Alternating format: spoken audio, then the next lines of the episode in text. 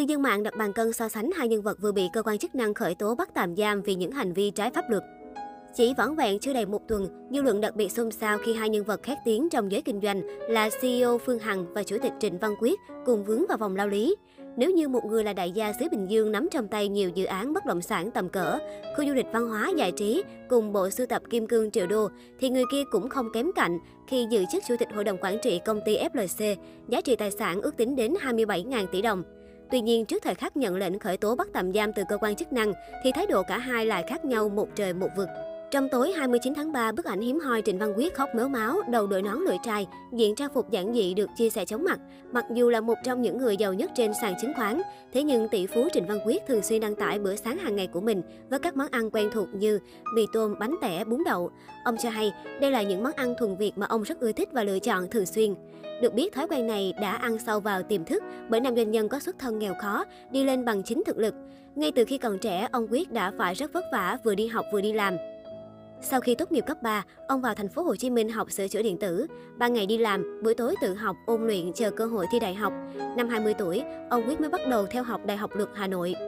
Ngồi trên ghế giảng đường, ông Quyết đã mở văn phòng gia sư, buôn bán điện thoại để vừa thỏa niềm đam mê kinh doanh, vừa có thêm thu nhập nuôi các em ăn học. Thời đó, giá cước liên lạc của Việt Nam còn rất cao so với khu vực và trên thế giới, nên điện thoại được cho là mặt hàng hot, lợi nhuận thu về cũng khá cao.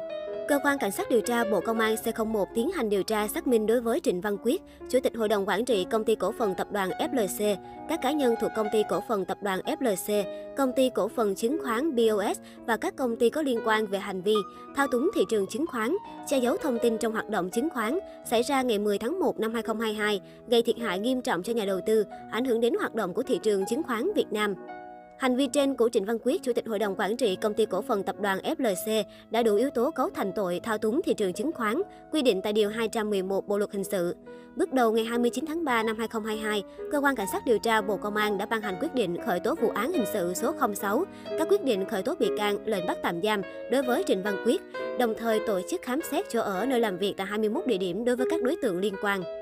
Tối ngày 24 tháng 3, vợ ông Dũng Lò Vôi, CEO Nguyễn Phương Hằng bị khởi tố bắt tạm giam 3 tháng về tội lợi dụng các quyền tự do dân chủ, xâm phạm lợi ích của nhà nước, quyền và lợi ích hợp pháp của tổ chức cá nhân. Nổi tiếng với thần thái trị đại, lời nói đanh thép mỗi khi on the beat. Trước bản án từ cơ quan chức năng, đại gia Kim Cương gây bất ngờ vì ánh mắt thất thần, gương mặt buồn rầu, thậm chí phải chống hai tay trên bàn để nghe đọc quyết định.